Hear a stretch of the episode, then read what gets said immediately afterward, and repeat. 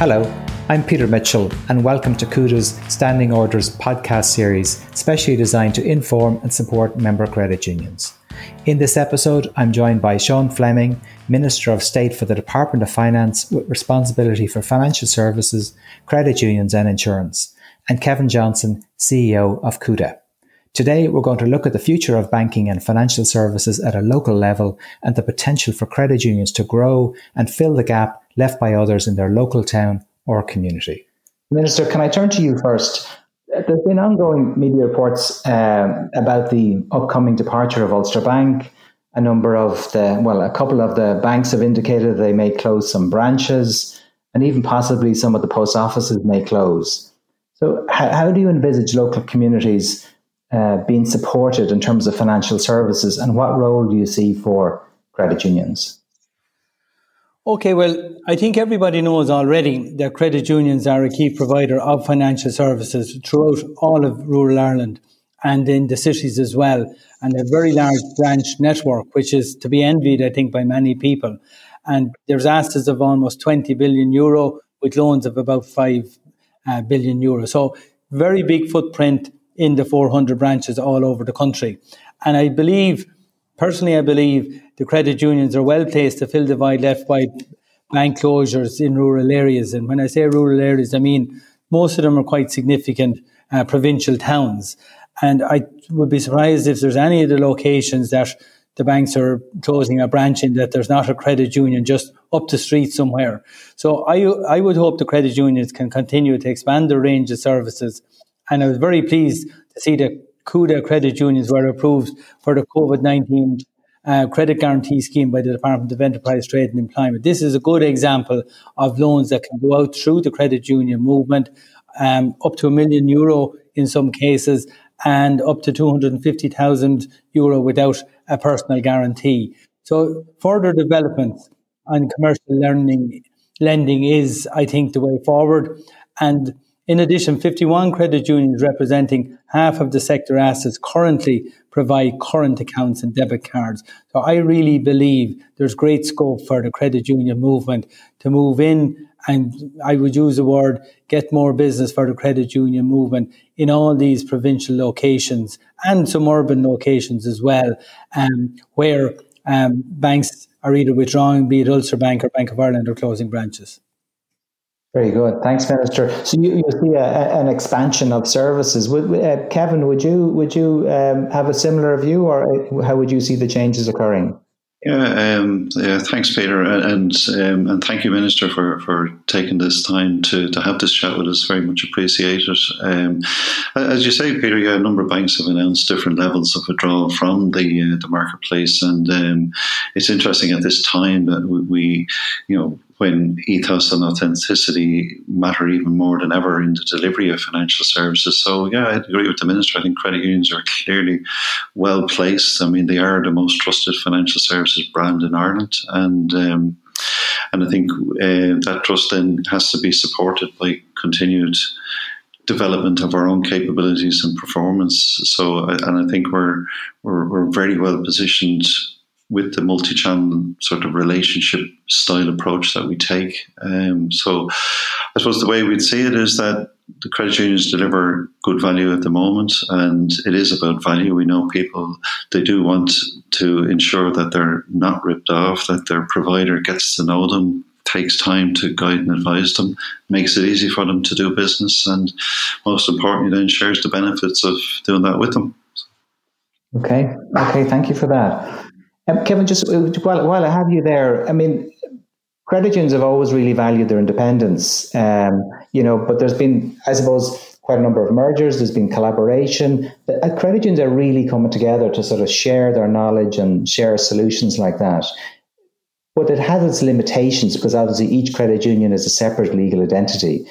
Many of them want to come together to lend, in a collective manner, or want to refer, members to each other.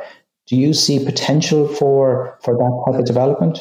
Yeah, very much so. We would believe that credit unions can actually do more and meet more of people's needs. I think they can certainly meet more of the credit needs for people, for businesses, for a range of community enterprises. And our feeling is that it's time to modernise our approach to common bonds by allowing credit unions to introduce members to each other, to introduce the business need to each other. I mean, ironically, credit union could do that with a bank, but can't do it with another credit union, and then also to have the option to share loans, which again would mean we could serve more people and maybe take on bigger loans by sharing it across a group of credit unions, and that's what is done in the likes of Canada and the US. So it's very much a win-win situation for all credit unions, and it would really make a difference if we were to transform our thinking around common bond. Okay. Minister, can I just ask you to maybe just touch on that as well? I mean, when we're talking about lending for larger projects, we're probably talking about social housing and other forms of bigger ticket lending. Do you see a role there for credit unions? I do. But first of all, I want to agree with Kevin. The unique structure of the credit union is its independent legal identity. And that's really why it's so trusted. It's local. People know the credit union. They know has not been ruled from somebody 100 miles away who doesn't know the first thing about the local community or their members in the credit union. So I think that independence is its strength. And, I think it also is a difficulty then for some credit unions because it makes scaling up and collaborating with each other more challenging. And Kevin has mentioned that, about referring customers or from one location to another. You can do it to a bank, which is more difficult within the credit union movement. So that's a point that he makes well. But I would say there have been some notable examples of collaboration. For example, the shared services for housing loans and commercial loans and retrofit loans are positive examples. And I believe that's the primary way forward through collaboration. But I think you will appreciate that's a matter for the credit unions themselves. The government cannot have a role in saying to credit unions how you develop your business model or how you collaborate. We can talk and listen and support and give advice, but we're not going to be in a position. I don't think the credit union movement or people in the credit union would want us in any way dictating some of those issues. So what I will say is then you did mention the issue in relation to social housing. And as you know, the credit unions have been approved to invest in Tier 3 approved housing bodies through a special purpose vehicle. And I understand CUDA have partnered with Initiative Ireland to create a fund for investing in social housing. This is a positive development, and the diversification of income streams is to be welcome. However, I will say this, I believe I believe credit unions need to be more focused on providing mortgage loans and that they have the capacity to do this themselves. And this is essentially, I would say that to do this effectively, credit unions will need a shared service, like I just mentioned before. And I think this is very much the way forward. And I would think through shared services is going to be a key area into the future. Okay, thank you for that, Minister. Yes. Let's just move on and just talk about digital. I mean, digital is something that's been, I suppose, coming at us for a number of years, but there's no doubt COVID has accelerated or potentially accelerated the changes, and many more of us are doing more things digitally, this podcast, for example, than we ever did before. And maybe these changes will be permanent, or maybe they will revert back to where they were. Minister, where do you see financial services and I suppose credit unions' role within financial services going in terms of digital versus face-to-face? Well, I think the first thing is somebody says to me years ago, it's a famous phrase, it's a survival of the species. It's not the strongest one that always survives. It's the most adaptable one is the one that survives. And that would be my message to the credit union. You have to adapt. And it's my view to many organizations. If you're not adapting with the changing times, you will get left behind. And I will say that, yes, we've seen changes during the pandemic. Yes, we see more digitalization. Yes, more people are able to do it from home. And I think My own view is, yes, there is a change happening out there. A lot of people have access to cash cards, and families have access to cash cards, and, you know, it's not borrowing. And I think that's the strength of the credit union, lending to people, because you are a credit union in the first place. And these issues of digitization and the nature of work and the opportunities for credit unions in the future, especially in all the provincial towns throughout the country as well, was mentioned in the action plan that the government published just earlier this week in relation to and the action plan for rural areas. And it's a long-term plan. It's not something for this year or next year. It's looking well down the road.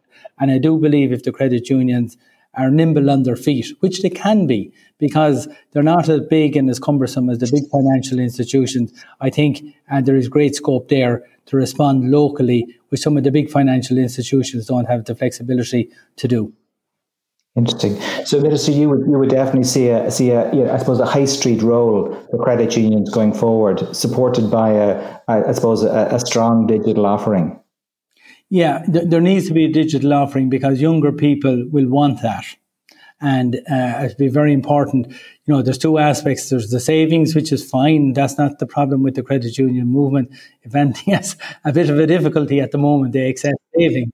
I think we all understand that. And it's the same for every financial institution with negative interest rates out there, you know, so that makes it more difficult. But that'll pass too, you know, their cycles and their different ways that, you know, circle will change again as time goes on. But definitely credit unions that are going digital will have a big issue into the future, except some of the very small ones who rely on a particular local area where they have a very strong customer base. But like all things, you have to look at the age of your customers as well. And you need to have quite a mix of new people coming through. And I think that's why it's going to be important. The digital offering is going to be the first thing they will look at, the younger people. Yeah, I would agree. And you just touched on savings there. It's interesting. Savings are now... You know, we were all trying to, every institution was trying to attract savings a number of years ago, but now they're kind of regarded as loss making for banks, credit unions, and even for the state. And while, I mean, I saw the central bank were out there recently hoping that much of the excess or the new savings that's been put aside during the pandemic will be spent during the second half of this year. But overall, in terms of the growing volume of savings, what do you envisage happening with those savings? Well, my view in the credit union movement, there's two halves, two sides to every balance sheet, and you have savings and you have loans. And I think the only way of dealing with the strong level of savings that's out there is by giving out more loans and have a more balanced balance sheet, if you know what I mean. I put it in English like that. And I know people will say to me there are restrictions on lending, but a lot of credit unions, the majority, are not at their lending caps yet. If they're lending successfully, you know, that's something that can be talked about, increasing caps further and the level of restrictions in relation to borrowing. But across the board, there's plenty of headroom there for further borrowing. And I think really the only way credit unions can survive is going back to what credit unions were invented for, came about, was to give credit to people who need it. They can save it sometimes of the year. They need loans at other times. The saving side of it is coming good. It got more acute in the last year, but unless we start giving out more loans in the credit union movement, that's how credit unions get the income to survive, by having a reasonable, modest interest rate, generating income. And that is the single biggest issue facing the credit unions, is giving out more credit. And I think if that happens, the savings issue will come right in its own time again. And I will say there's one benefit to all the savings that people have been doing in the last year. It does mean... It's a bit like years ago when you had the SSIA scheme, people had a kind of a cash windfall that came to them, but they all came to borrow more to do extra work. So I see a phenomenal amount of work people wanting to spend money on, in whether it's the second half of this year, right through next year. I really think there's going to be great opportunities there to match people's savings with some additional borrowing to do really good work for a lot of families and your members around the country. Very good. And then in terms of, as you say, credit unions do need to lend more. So you see a broad range of lending, mortgages, business loans, home improvements, even the stuff around improving the efficiencies of people's homes. You see a broad range of loans being offered? I do indeed. And I can understand years ago, many of us would have known the credit union was a place to go for a car loan, whether it was a second-hand car or whatever. But now all the garages offer such finance packages. A lot of that business is not coming back to credit unions like before. And it was a great, if somebody could have a loan for 3 years, and it was great, and they might upgrade their car after that. But I'm back to the situation. Give out mortgages where you can. And I would say, really think, I mentioned the younger population. I really think the credit union should be doing more on student loans. I keep saying that if you get somebody going to college, give them approval once the loan and the fees come in, they pay back the loan. The loan for year 2 and year 3 should be a very simple process. You're not starting a rolling loan scheme, as I would call it. And once you get people in who are 19, 20, 21, 22, they'll come to you then when they want to do something further later on. And I really think we have to get people in. It's because there's so many people need funding for college. You're absolutely right, Minister. Most of us still borrow from the institution we got our first loan from many moons ago. It's absolutely consistent. Kevin, can I just turn to you then? Just setting aside COVID, the economy is generally doing well, but there's other macro challenges other than savings and loans that credit unions could become involved in, including housing, pension funding, and the environment. Where do you see credit unions fitting into this? Well, we've mentioned two already. Housing, and housing can mean construction or mortgages, but it can mean extensions, retrofitting. So that ties up with the environment issues as well. I would hope down the road there will be loans for environmental projects. A lot of the grand schemes that are there for retrofitting houses and maybe some other buildings as well. People who are self-employed in terms of their business, and the grant scheme only covers so much. There's going to be need for loan top-ups, I think, for a lot of these to actually work successfully. And whether it's from a green environmental point of view, sustainable development, or whether it's in the housing side, I see great scope for the credit union movement because, as you say, you're a very, very trusted brand name throughout the country. You don't hear people ever doubting the trustworthiness of a credit union. The pension funding, I'm not as sure. That's an issue that everyone looks to the forward. But when you're doing pension funding, you're investing again. And as I would hate to see the credit unions being in a situation where they have 20 billion of savings and 15 billion of investments in a variety of activities and a smaller amount of lending. I would love them to do more of the savings and giving out credit. And that, I think, is better in the housing, the education, the environment projects and the green economy that's really going to be there, for the next decade in terms of requiring a lot of finance. Okay, thank you, Minister. Kevin, can I just ask for your views on those same topics? Yeah, I have to say the Minister makes some great views, and I have to say I fully concur with his point around the clue is in the name. It's about their credit unions, and I think it's a great point. And it is about trying to, how do you utilise members' savings for lending purposes? So, and I do wish we could set COVID aside, as you said. I don't think it's as simple as that. But the Minister's right.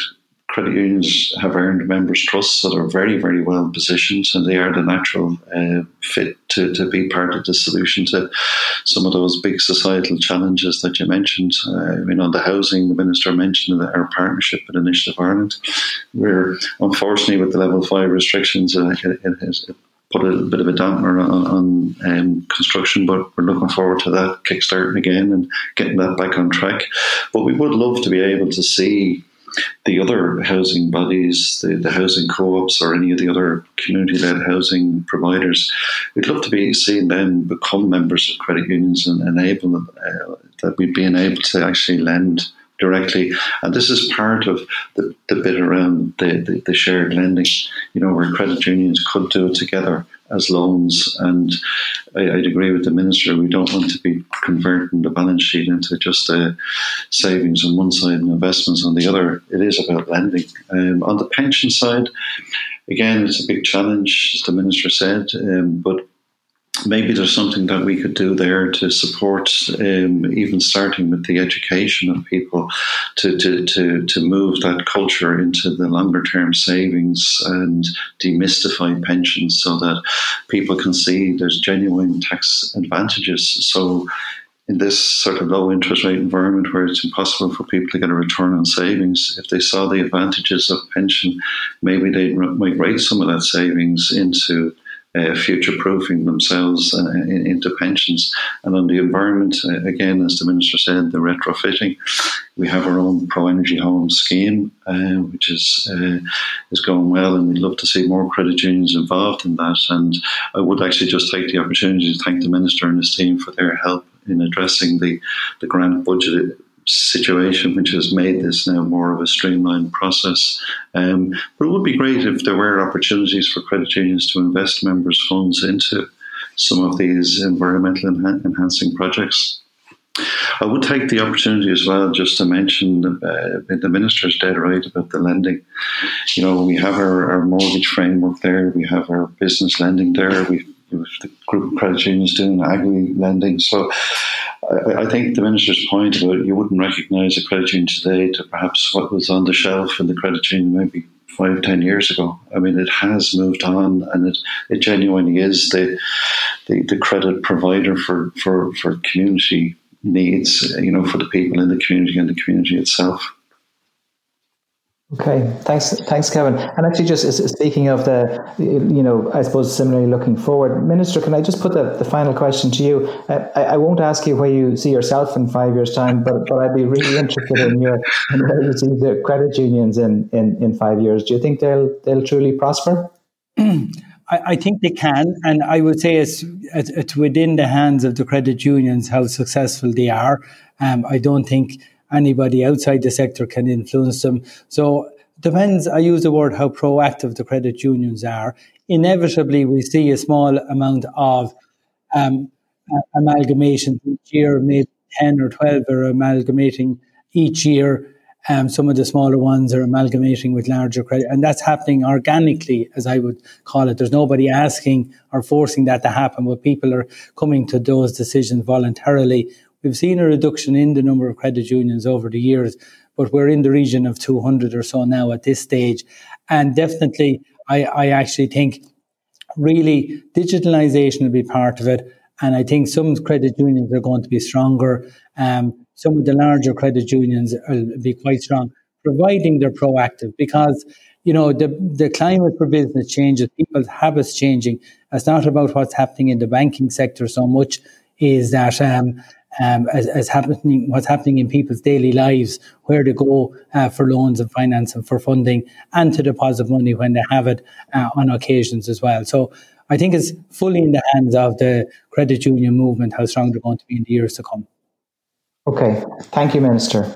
So that concludes our podcast in this series, which explores the future of banking and credit unions. I'd like to thank Sean Fleming, Minister of State for the Department of Finance with responsibility for financial services, credit unions and insurance, and Kevin Johnson, CEO of CUDA, for sharing their insights and views on the likely direction of banking and financial services and the role that credit unions can play.